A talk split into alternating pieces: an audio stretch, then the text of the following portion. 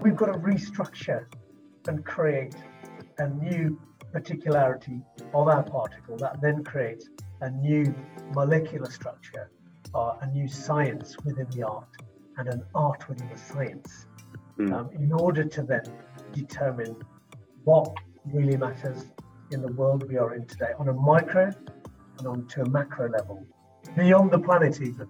So, you know, it's, it's, it's having that kind of um, sensibility in, in, in, in how we become and how we live our life and how we balance that life as well. So that, like you say, we've got to stay enthused. We've got to have, you know, a, a purpose in a sense. Welcome to Creativity Pioneers, a podcast by the Moleskine Foundation that aims to spark dialogues and reflections on how creativity is understood and talked about, showing us its use for positive personal and social transformation.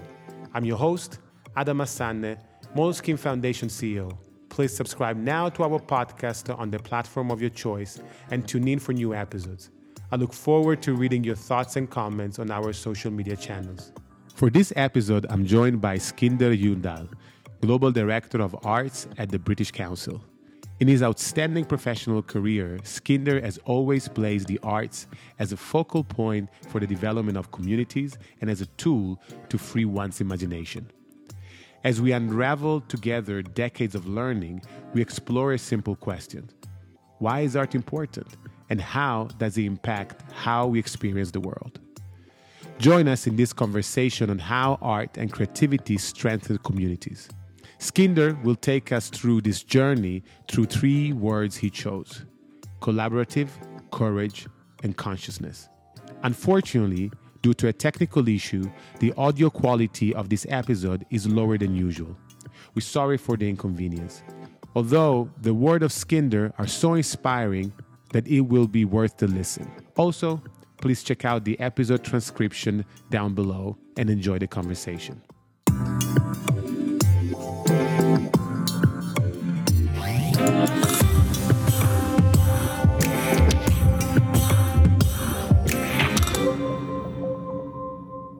Why do you choose these three these three words? The words um, have formed, um, and the meaning of those words have formed over decades.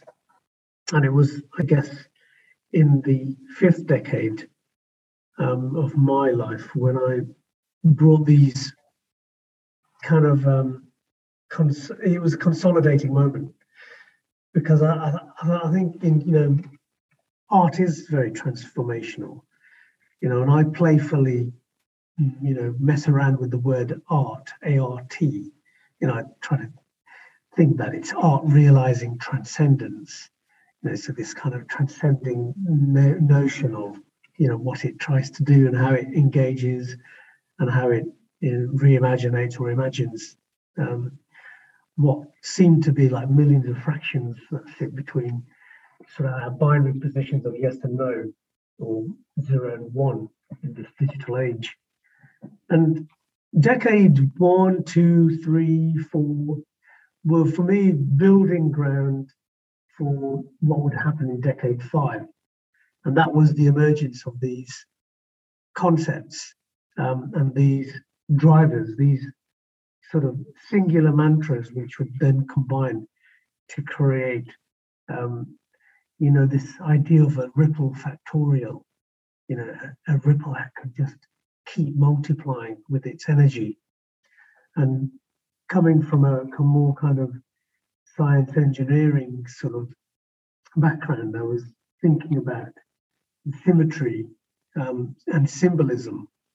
And you know, although you know you playfully said at the beginning, you know that this all the seas. Well, it, it was a moment in the fifth decade um, where it just came. You know, like a fifth decade is your fifth decade. Yeah, my yeah, sorry, my not the fifth decade of the world.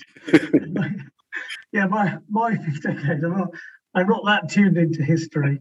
No, my my fifth decade. Yeah, it was it was it, it was one of those things that would just just happens in the kind of intuition of experience um, and the multitude of um, you know ex, you know opportunities, um, observations, interactions that have happened um, on the on on these kind of episodes, these these art journeys that that we all go on, and you know the people we meet and, and all the rest, and of course the context within which you work. So you know I was based in a neighbourhood, so in a neighbourhood there was a strong sense of community and a strong sense um, that this was a place where communities gathered. There was always a, a feeling of, you know, do we belong? Where do we belong? How do we belong?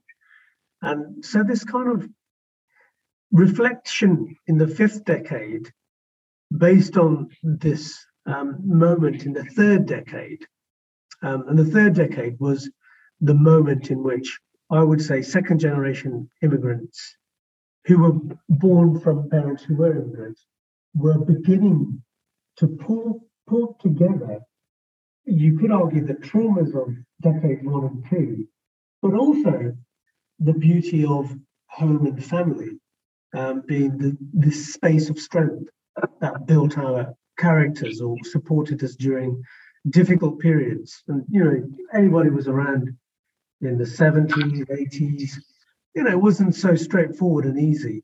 There was a lot of um, tension. And I'm not saying that tension's gone because it's a different type of tension, but it, and there's still discrimination and still prejudice. So here, you, just to give us a picture, we're talking about England. Uh, we're talking about the 70s and 80s. In 80s, where, where, where did you grow up at the time? So the West Midlands, basically. So that was a, you know, you're right to frame it because I think I think I'm speaking from a point of view of diaspora.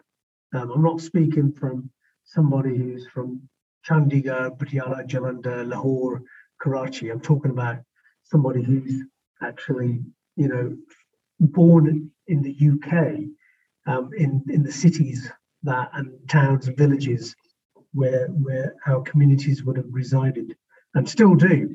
So it's it's it's a lot of a lot of art is, is that subjective truth that tries to create a genuine sort of a signature or an imagination that has a genuine signature.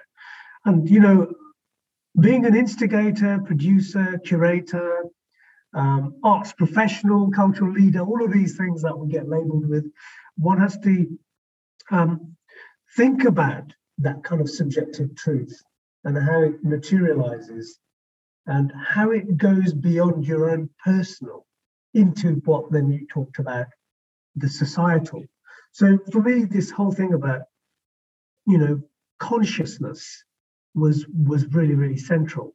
Because I think the new generation of today can can bypass and get into the immediacy of delivery um, or delivering great ideas because the infrastructures have changed and the infrastructures are more fluid. They're less burdened by hierarchies, although the hierarchies still exist in institutions. And here I am in an institution now at British Council, which is also, you know, something that would never have happened. You know, if you look back at my trajectory in history, this was, was not the place I would have um, been comfortable in. But that has all shifted and changed. And, you know, um, you know, some say, oh, thanks for taking it on the chin and heading into the institution. We need you there because you'll be our voice. And, and absolutely, I will be, of course. Um, and we need to create new voices within the institution, etc., etc. Anyway, so this whole thing about looking back um, is quite interesting because the consciousness in the third decade, and the third decade is the 20s going into the 30s, in case you're thinking, what, what is he talking about, third decade?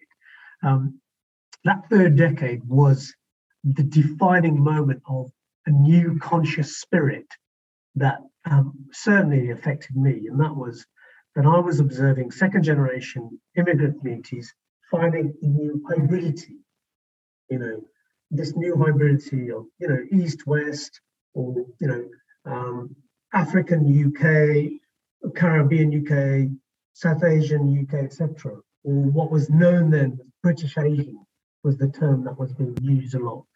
Um, and finding this new voice in a kind of collaborative way that was intracultural as well. So that intracultural sort of dynamic was you know, between the kind of complexities of South Asia, you know, be it religious identity or geographical, but also the intercultural dynamic between other black brown communities. And at the time, the big communities were African Caribbean and South Asian, mainly Indian subcontinent with Pakistan, Bangladesh, and a bit of Sri Lanka, but less so. So that consciousness was in, was the second decade. Um, that consciousness created a kind of collaborative spirit. And in the collaboration, you know, great things would happen. You would take on some of the big challenges. And again, looking back, you needed courage because, you know, if you were presenting and creating art that was challenging um, systems, infrastructures, you were at risk of shooting yourself in the foot in terms of, you know, where you're going to get get on in this world have a job, have security. Um, and those that um, plunged forward in the fight, you know, sacrificed a lot in a sense, and because they would then not conform, not have the opportunity because of that. But uh, but what they did was lay the foundation, the ground from which we are having launched from. And so spaces like you, you know your Inivas, at Rivington Place, your autographs, um, and then the new art exchange that was born out of Nottingham Art Exchange in um, Nottingham Hyson Green, they all came from these kind of moments of that kind of consciousness coming together in a collaborative way, in a very courageous um, sort of um, spirit. And that then created, uh, you know, a sense of um, creative liber- liberation. That creative liberation then led to, you know, great moments. But it took so long, you know, even from that period to get it get to a place where you've got somebody like Sonia Boyce at Venice Biennale. Um, it took that long. Or, you know, John Akomfrah, for example, being um, honoured for being a great film artist and being bought by the Tate, sitting on the Tate board, um, and you know being represented by Lisson Gallery, etc. So all of these things were happening in those decades. They were the ground from which great things would would, would emerge, um, and, and and and so in in the fifth in the in the in the sort of fifth decade then. Um, you know, if, if, if I look at decades one and two, they really are the, the, the beginnings of, of anyone's life you know, it's the home, it's the family, it might be the trauma of that as well, or it might be the security of that. But whatever it is, it is the beginnings that frame our thinking, our ambition, and what then define happen next. And I think it's the decade in the 20s where we are now moving away um, from being kids or you know um, young adults into forming a sort of state of maturity. And as much as we deny well, I certainly did when I hit 30, that I was leaving my 20s and I was in denial for about a couple of years. Um, there is a there is that kind of magical moment of consolidation that happens. And so the, the fourth decade, by the 30s, be, became um, a real testing and experimental ground. Um, whereas the decade before was really about the forming of conscious identity that, hey, I'm not from India. Um, I'm born in the UK. You've heard it all before. Um, where do I belong? Where do I sit in, the, in this mix? Um, well, I've got to create a new dynamic. Third space of invention, quoting Bhabha again. I'm also uh, mixed. I mean, I'm I'm mixed race, you know, and uh, you know, come from a couple of different cultures myself, so I, I can relate uh, on a personal level to to many of the things that that that that you just described. Um, and I understand the element of the struggle, uh, you know, the starting from from just a personal search to kind of say, you know, I often says that uh, um, I felt that when I when I grew up and when I was born in Italy, you know, I was a glitch in the system. Simply, the system would not prepare, was not equipped, was not foreseen my existence in any shape or form. So out of that struggle, out of that thing, then then interesting th- things could have happened for me at a personal level. The question I would have, though, is to say, why is this important for the world? Why is this universally important? The fact that now we have a situation and we live in a situation where you can become, you know, the head of the cultural and art departments in, in an institution like the British Council. Um, or or other of uh, of our colleagues, you know, uh, like Elvira Dyangani Ose being the head of the MACBA, you know, or or or uh, Bonaventura Ndikung also, you know, in the Museum of Culture, you know, heading the Museum of Culture in Berlin and so on and so forth. Why is this important, you know, for the world? If it is, you know, because because because there is this element of like, is this relevant overall, you know, and why it is, and what's the angle in which we could look at it? Um, the variety of uh, imaginative voice that re- reinvents space institution is not going to come from what was before or what is known as the rules of engagement. These rules of engagement are all at a space and place of disruption right now. And so it needs um, new leadership, it needs new perspectives, it needs new ways in which decisions are made. So not everything needs to be referencing Harvard Business School. You see what I mean? The business of arts needs also to be engaging um, in, in ways where there are sort of non-linear approaches in, in, in terms of deciding and being. And I think that kind of cultural spectrum is what will invent, you know, the the, the new um, sustainable organization. And if you look at a lot of the organizations, um, and certainly the sort of the bigger institutions, they want to they want to move at a pace that's relevant. Otherwise, they sit statically and become white elephants um, and become irrelevant. So this, this the relevance and the pulse of that zeitgeist sits with um, the emerging um, sort of thinkers or those that were in the periphery, constantly inventing. And people want a taste of that. I think I think that's what it is. They want a taste of that um, in their institution to see if there can be something done to revitalize and reincarnate it.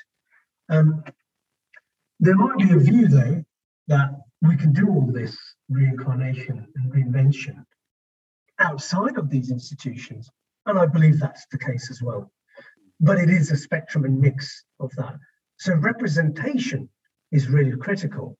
So, you know, even at British Council, and if you think about it, it's got 100 venues it works through across the world.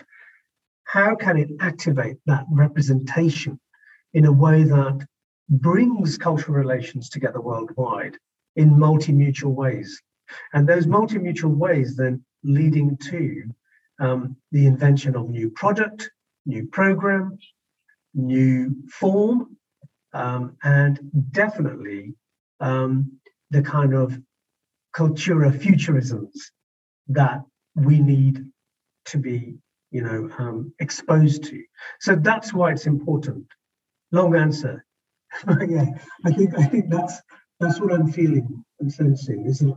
Yeah. You know, and I, and I, you know, if I look at some of the kind of young emergence that's coming through, there's a, there's a real conscious collaborative community of, of, of courageous thinkers coming through, but who, who are also just prepared to put the neck on the line and just get on with it.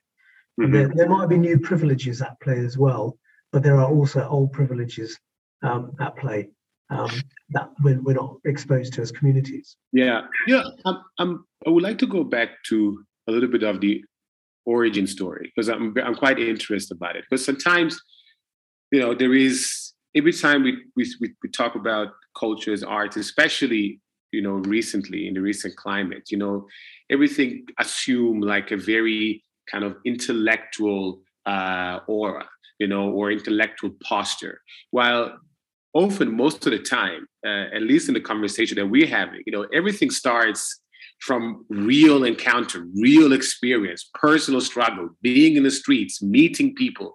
So I'm kind of wondering, like, what was your origin story? How did you get could how do you get how did the arts start playing an important role in your life?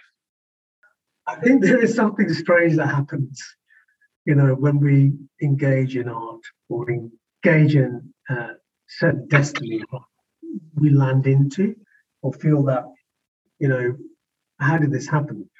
Yeah, I know. I don't know. I mean, it, it, it does come from the struggle. It does come from the kind of com, sort of contrasting without knowing it. The that the the kind of continuum between what's urgent and important. So what's urgent is that kind of immediate scenario that you're looking ahead of you, thinking, shit, man, how am I going to survive? Excuse my French. Um, how am I going to survive? And what's important is really about what do I want to change, not just in myself, but around me. Um, so that personal, you, know, that personal spirit is really important. You know, that, that's why, you know, when we're building trust, for example, you know, between us, um, that uh, that chemistry um, and that kind of personalization is so so critical and, and, and a lot of the trust doesn't materialize because our personalizations are looking at particular reference points which are not relating so so in a sense my, my whole thing was throughout my life i was i was very good at saying yes to things um, and by saying yes to things and it was only because I was curious and I was also wanting to be helpful. So it's a kind of this, spirit and character was about being helpful and trying to get things done. But by saying yes and not overthinking it, because sometimes you overthink it and so say, well, have you considered the risks? Have you done a risk assessment? Have you thought about how this is going to relate to capacity? Blah, blah, blah, and you end up doing nothing. Um, so the personal spirit of how you see the world is so important as a as a leader, as a as a curator, as an instigator. And so that personal journey um, was really kind of drawn from me about looking at what was what was actually urgent that ended up becoming super important. Um, so it's it's hard to explain, um, but but I always remember finished finishing university um, in this kind of world of industry, science, and engineering, um, a little lost, hating the smell of oil and the over masculine style of this space that I was in. Um, and then I just walked up a hill, walked downhill, and there was a weird looking building, which is a Victorian shaped art centre, basically, um, with a door open. And I was weirdly drawn to it. And that's what I'm saying. You, you know, this kind of destiny and these kind of moments and spaces open. Um, and it feels like there was some calling. And I always said, and that was the birth New Art Exchange, by the way, that space, because I always said that there was a gravity here in this space because of the context that was created. And that gravity attracted me there. There was a force of attraction, you know, like Newton's law in a sense. And I was drawn in. And from that day on, I was I, I found the consciousness in that space because I met fellow um, thinkers, artists, curators, um, people who've been through struggle, and also activists. And it was that kind of personal journey that then triggered me to want to do something important. And the urgency was well, I had to survive and I had to do something where I felt alive, felt that I needed to belong. Um, and you know, needing to belong might sound a bit needy, um, and, I, and and I'm not that at all. But but actually, there is a comfort that we do sometimes seek and need. So you need a core comfort, but you also need that space to be experimental, um, avant-garde, and you know, of, that kind of contemporary zeitgeist that's happening. And that means being risk, taking some risk, and that's where the courage comes into it. So sticking your neck out of the line, changing the rules. So there's a lot of rules in visual art, for example, and contemporary culture that you, you know you just are not supposed to bend. But we were bending and flexing all the time, um, and creating this kind of um, you know this anti-fragile structure that if you hit it, it wouldn't shatter and break and fall because it was so solid with its principle that it could flex. Um, and so that again was a personal choice. You know, I wasn't following the rules of um, engagement that was set by an institution or set by um, a particular um, industry. It was about defining and not being defined. So, all designing and not being designed. Um, so this this is really important, I think, when you're dealing with, you know, radical shifts in in paradigm or radical shifts in how, um, you know, art is organised. And we're seeing that materialize, and that comes back to what you said. You know, I think institutions know this. They know that there might be too monocultural. They know that their way of working is perhaps too slow. And actually, the world around these institutions has moved much quicker. Mm. But actually, institutions still play a part. They still play an infrastructure. They can still play a, a strong part.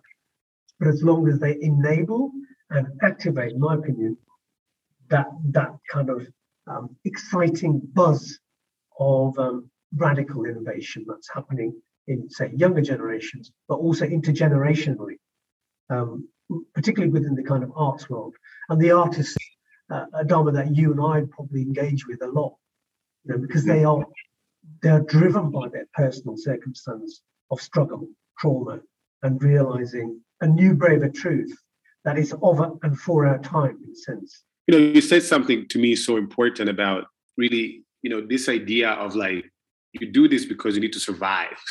You know it's a survival uh, element. And and to uh, and the importance of of the arts at least it was for me to i often says that you know that uh, that the arts uh, kind of saved my life um, mainly because i i i needed the arts in order to articulate my experience to find the word, to find the thoughts. And, and, and by articulating that experience, I can start a dialogue with myself, you know, and I can start make sense of, uh, of the world around me.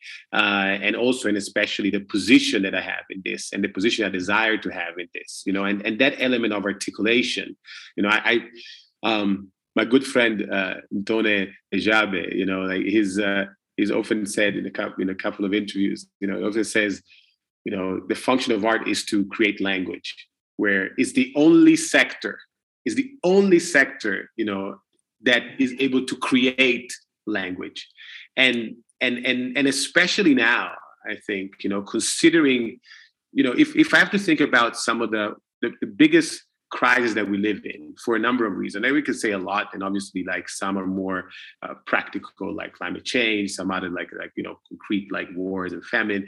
You know, some are now like more a little bit more intangible but extremely important like the, the role of the algorithm and the aspect of criticality and critical thinking if i think about if i have to sum it up in some cases we are in a crisis of, of language we are unable to express what we what we are feeling what we are living you know and the complexity in which we are living and and the arts is is is is in the arts and culture is that sector that can mm-hmm. lead that part for everything else to happen. So this this element becomes central about the relevance of what you were talking about now. When you think of how language is used in these kind of poetic kind of couplets or whatever they are, you know, strings of words put together that sometimes, you know, are, are so abstract that they can have multiple sort of meaning. Um, there is a certain language and certain rule that is accepted. Um, and in so doing, and in so doing, having a, a kind of a, a, language that's accepted means that certain things are rejected. So the art is the space in which you can really form a language to communicate. You know, whatever the form, whether it's dance, music, theatre, literature, you know, architecture, fashion design, contemporary visual culture, all of these kind of layered or, a multitude of all of them combined, you know, they, they form a language. They form those um, new inventive ways of getting a sense of what it means to be alive. And art, art is this, you know, you know, I often have this, this kind of, um, I often ask the question, you know, what, what, why, why is art so important? Because you have to, weirdly justify it. You know, this is the this is the other strange thing. It's like, well, it's you know, it's a hobby or it's a it's a luxury. Um, well, it, it, it's it's a necessity because it's like you say, you know, it saves lives, it improves lives. It gives purpose to life, actually, because we can explore it on, on our terms and we can reinterpret, we can interpret as we want to see it. And that's the beauty of art because, you know, Adama, you will see it different and I will see it different, but there will be a connecting point of around the principles of that, what that, what knowledge is emanating from this moment or the feeling it creates. So I always, you know, re- reference Baldwin's thoughts on the purpose of art as well. James Baldwin's thought. And it really is about, you know, it does reveal, you know, um, the kind of the, the, the the hidden questions, you know, that sit behind the answers that are being given to us.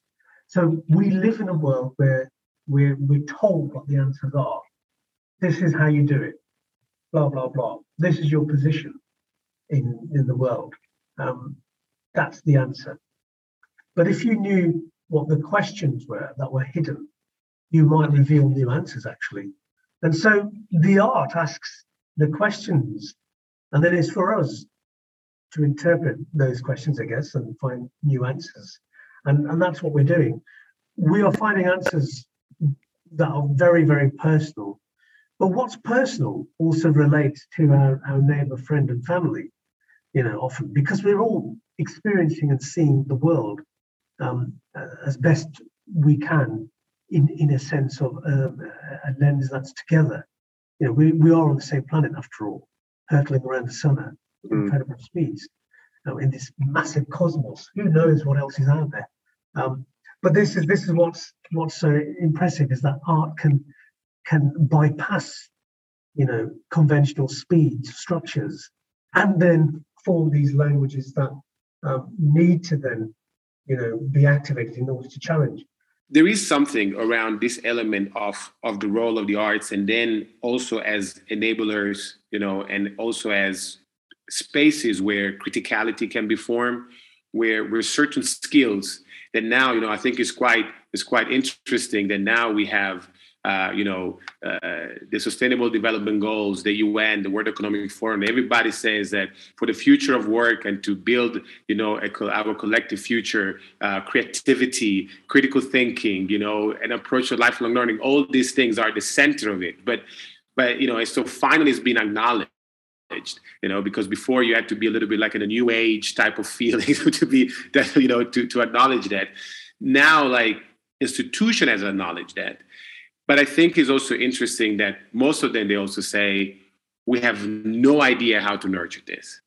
We have no idea how to make this happen. We have no idea why you know certain people are able to to build these things and certain others no not and we don't have any systems in place that are able to nurture this systematically and and and that's where and at the same time you know this is the moment of creativity the moment of the arts to to emerge but then also, that is what you said, that the, the, the culture and the arts and culture sector, we're still in a phase in which we need to justify our existence. Why there is this contradiction? And, and what are the steps you think that, uh, that can be done in order to overcome this, this very strange dichotomy?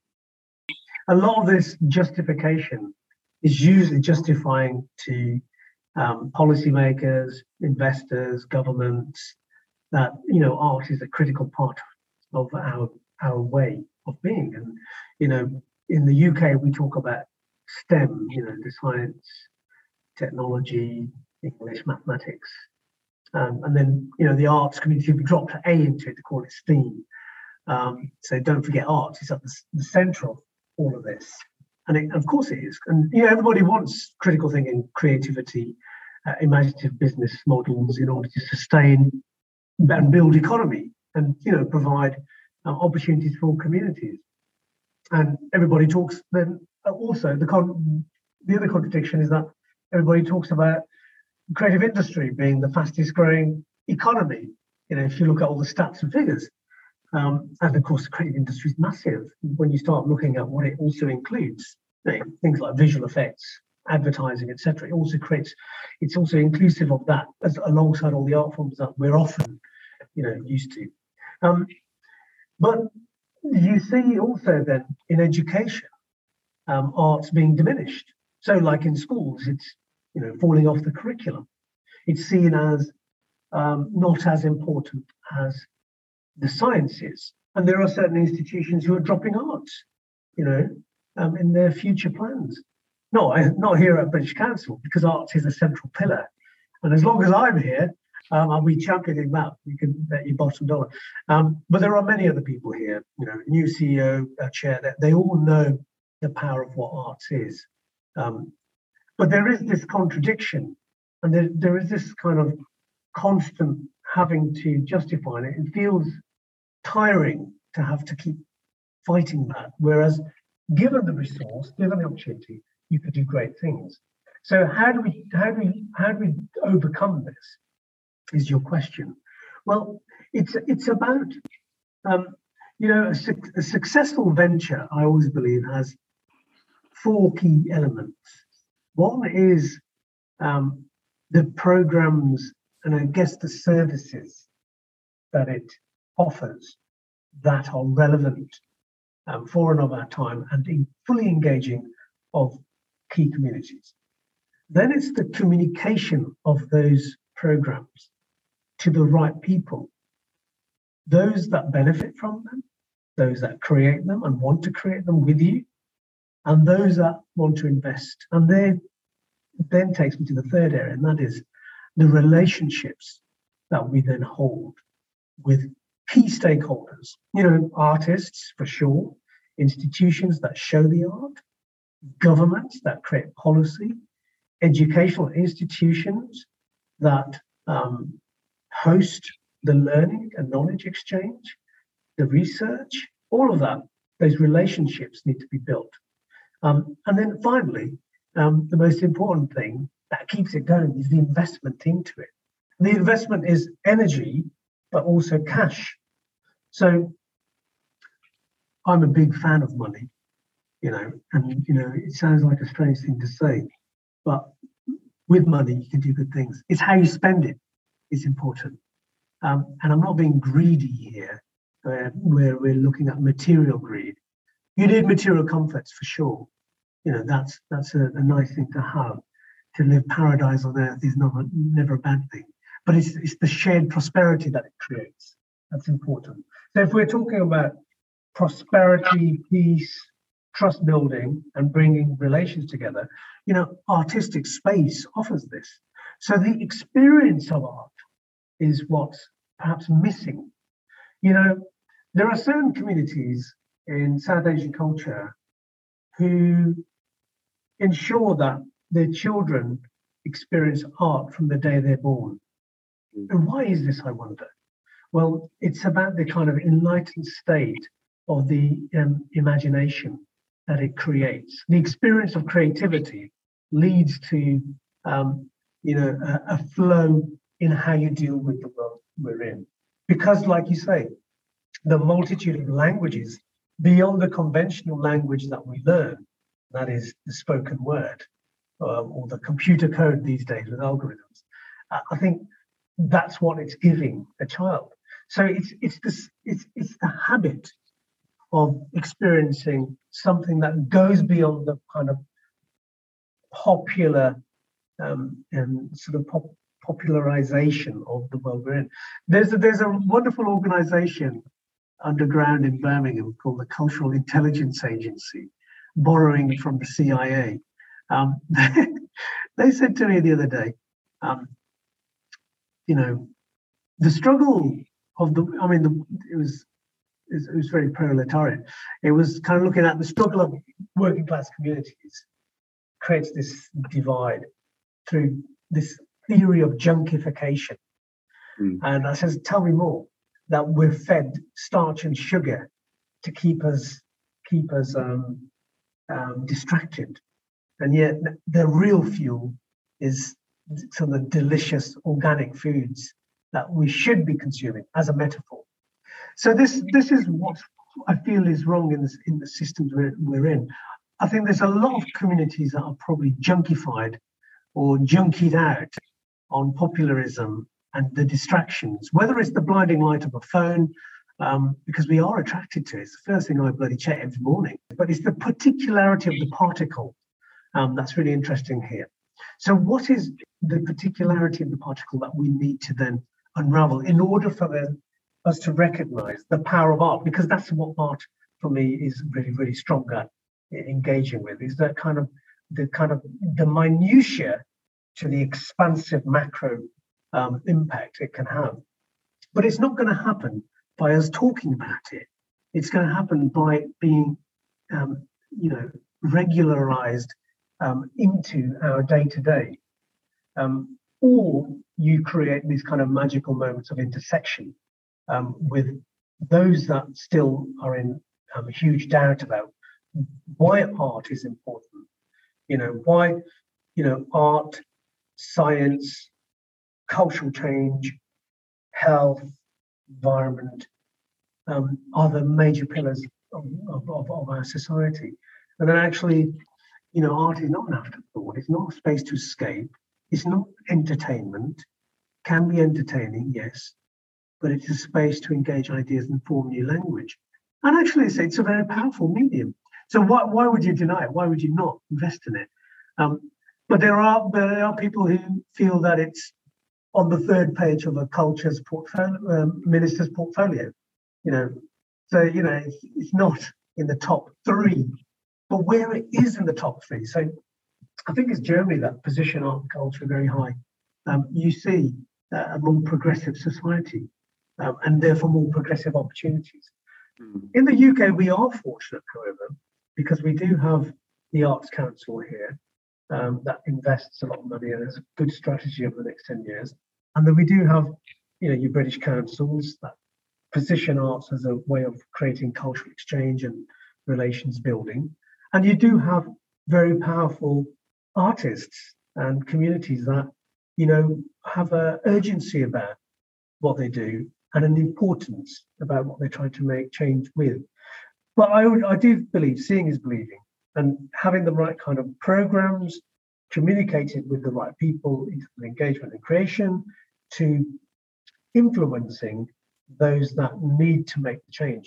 And, you know, quoting again from Cultural Intelligence Agency, they talk about this idea of, um, you know, it is the top tier that will make the decision, but it's the grand revolution that will bring the change. And in the middle, you have people who gatekeep and protect um, a system. So, in a sense, do you circumvent and bring the top and the radical root together? Um, well, that's certainly a strategy I deployed at New Art mm. Exchange, where I dismissed the block, the blocks. So I always felt that in in in in my sector there were too many blocks and you know we weren't fully accepted as unless we were kind of ghettoized or seen as oh they're the black people or they're the brown people they're over there nice and green. Um, we'll just we'll tick the box with them. Um, we we didn't want that. We wanted to define and not be defined. And so we circumvented the rules by finding our own pathways that went beyond the kind of middle structures that kept preventing you know the ascent of that idea. And I think the middle section is is what we need to uh, reconstruct actually, because that's that's the big block. It's the gatekeepers that prevent the big decision makers and big investors who probably don't know actually what what is really happening because they're protected from that. And I think there's an element of that that goes on in in all society. I think you you touch upon a, to me a fundamental um, element because I think everybody that thinks in terms of um, um, you know uh, transforming the idea of transforming an institution and the question is whether an institution can be transformed or not uh, the answer is you know for example i don't think that is in representation you know in a sense is part of the answer in the sense that that can you have to have people that can enable process to happen but there is a systemic issue. Sometimes it is hard even to to share, and at least it was my experience, that you have the idea, you have the top that is into the idea, and then everything get lost. The, all the revolutionary power of that idea get lost in the bureaucracy of the of the institution. And sometimes it's really everybody thinks that they're doing the right job. Everything everybody there's not necessarily like an evil person who's trying to do it. It's the process that is created. And and and probably and that's the part that that i'm wondering about that sometimes i get a little bit um discouraged at certain at certain moments at the same time. And i would like to know what is your um, where do you find the enthusiasm for it? And you know and this because because there is something that is like okay the certain system certain policies certain mechanism has been put there you know 100 years prior to last the next 500 years. So the amount of, uh, of infrastructure you need to dismantle it's so big and it's so um, how can I say invisible. Mm-hmm. It's so like you know hidden, you know, in in, in so in, in in the cracks of the institution. That is like, where do you find, you know, the enthusiasm and the idea that this time is going to work? This is why courage is so important, but also that kind of collaborative consciousness because you can't do it alone. So it's working out who are your friends, who are your family, who are your allies, and they're, they're all at a different stage of, of relation and connection with yourself. Um, the enthusiasm um, and staying enthused and not getting broken by it is, is, is, or burnt out is the term that's often used. There's a lot of people burn out in these kind of scenarios. Uh, they give up and they just decide, well, you know, life would be much easier if I just walked the dog in the forests and in the hills and just saw the beautiful landscapes. And actually, you need to do that too. So you've got to mix your life up and not get so, so boiled down by trying to force change. There's a there's a wonderful saying I learned in business, and that was, you know, the more you push, the more you push people away. You know, it's it's kind of cliche, corny, but I, I actually think it's true. You know, to bring change, you've got to you've got to do it in a particular way, in a particular pace, and that that then creates enthusiasm. But if, if you're constantly up against blocks, it, it's going to break people for sure. So this is this is this is what's interesting is, is to get that balance of circumventing the rule, but not to the not to the state where you get alienated. Because there's a risk that you circumvent, you break the rule, you piss everybody off, and they say, right, troublemaker, uh, X mark against that person, they're not going forward. And I've seen it happen, you know, and, you know, I've seen it happen in, in this organization, in other organizations, where people have been, you know, so courageous that they circumvented the rule a bit too much and too many times. So it's it's about getting the kind of equation right, you know, being a kind of maths head um, engineer, I suppose equations are important, you know, but the sense and feeling of the components is really critical. And once you get a sense of that, your enthusiasm is alive because you can understand the factorial of the equation and you've got a sense and feel what that might be. Small steps, big change over time is definitely um, important. I think the quick wins, they can come and go. But if they don't cluster together to create long-term impact, then you're you're you, you know you're you're going to end up burnt out. And, you know, I have a I have a last question on this because there is this element of um, you you're here now to transform an institution all right and and that institution you know was created in in you know in, in hundreds of years you know in terms of you know and and and so there is a lot that needs to happen. And there is a chance that uh you know you might not be simply you might not have the time you know to address all the things you need to address. And um uh one of our uh guest uh, speaker a former guest speaker Vera was was Sansi was was was one of the words that he used. It was uh, uh, cathedral. You know, he was fascinated by you know the Duomo here. You know, uh, the the main cathedral here in Milan. Uh, because you say I'm, I'm, fascinated by the idea that somebody had that vision and then it took like a couple of hundreds of years to to see to see the, the, the completion of it So, in a certain way, how do you also envision that? Where is, how do you place yourself within history in a sense that you're, you're taking your parts, but is that part a continuation of of somebody else's work, of a community's work, you know, and if it, if there is an origin or like a, or it's a continuation of something, how do you see this moving forward? Mm, it's a very good question. It's a very pertinent um, sort of question around, you know, past, present, future. You know, that linear system of how we think. Um, and you know, I'm a firm believer in, in folding, folding time, playing with time in that sense. And there are certain things and certain rationale as to why institutions were set up that were very relevant then and maybe not so relevant today. So, in a sense, one has to look at what, what was relevant then. Has the mission vision remained static? Has it adjusted? And it's a bit like culture, or it's a bit like art and its argument with culture. That culture and traditions, they reform. Um, there are certain traditions of cultures that cannot reform because they're so um, st- structured in a stricture. So that stricture creates the, the structure forever. It's, you know, it's like that infinite um, building that stands for, forever. Um, and, and, and won't change. And but yet around it, the environment shifted so much, and it's and it's become a monument or it's become something that people study from the outside. You know, if that's what people want, then fair enough. But I don't think people want that.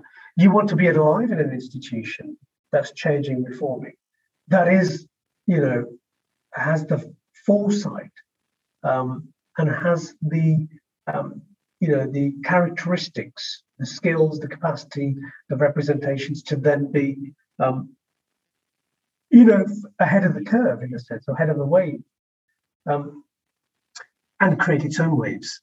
Um, so the past is important. Of course it is you know why we set up and how we understand ourselves. Um, but I remember these are reference points um, and you know in the kind of postmodern era there is a lot we can be doing to rethink some of those traditions and rules. And I've always been a firm believer of uh, respecting tradition um, for sure, respecting purpose and initial intent, intent. But things are going to change and things are always changing. So, this state of flux we're in, we have to then be a lot more responsive to it. But responding is one thing, but activating and creating um, new ways, new languages, new expressions and perspectives is, is probably the most important thing right now because we've seen the chaos of what, what we've been through over the last two years in particular. And whether it's political, whether it's health, whether it's the climate, we are in a space now that has been defined by past systems and structures, be that colonialism, be that racism, sexism, ableism, you know, all of the, all of the isms that are negative, um, they are in our DNA, sadly. And so we've got to restructure and create a new particularity of our particle that then creates a new molecular structure uh, a new science within the art and an art within the science. Mm. um, in order to then determine what really matters in the world we are in today on a micro and on to a macro level beyond the planet even. So you know it's it's, it's having that kind of um, sensibility in, in in in how we become and how we live our life and how we balance that life as well so that, like you say, we've got to stay enthused. We've got to have, you know, a, a purpose in a sense. And sometimes we've got an, an extraordinary vision or a genius moment of um, ingenuity that's going to transform, transcend. And that's why the space of art and artists um, and art form is is the critical is a critical solution for the future. But I do believe in the science of art and the art of science, and I do think the intersectionality of those ideas of past, present, and the future can be um, designed in a way that isn't so linear or defined by these kind of decades, as I also referred to. But the decades were reference points because they were moments of reflection. So those moments of reflection have created now a sense of strength and purpose too. And that's what we've got to do, find that strength and purpose. I think in all of this, the, the, your three words of, uh, you know, collaboration and collaborative uh, consciousness and, and courage really, I think, resonated uh, throughout. Um, it made me think about also, you know, when you talk about courage, uh, you know, a sentence of of um, uh, Maya Angelou, who was saying that courage is the preeminent of all uh, of all virtues, because without courage, you cannot apply all your other virtues consistently. And I think that element of consistency, uh, it's you know, because she was saying that we can all be courage, courageous at times. You know, we can all be once courageous, but is that element of consistency on which you build a life on? Uh, it's uh, it's really the one that can enable change to happen. So I really take this, you know, uh, with me, and uh, and thank you so much for everything that you share with you today, with us today. Tom, uh, thank you for giving me the opportunity to talk to you and and ask me such such wonderful and important questions that were also urgent and making me think about the three words. That was a really brilliant framework because I love trigonometries. I think it's, it's a really strong, it's a strong engineering structure. Nice, fantastic. Thank you, Skinder. Thanks for listening to our new podcast, Creativity Pioneers. If you'd like to check out other episodes and know more about our mission, please visit moleskine.foundation.org. Keep on following this podcast and share your comments on Facebook and Instagram at Moleskine Foundation. Until next time, stay creative.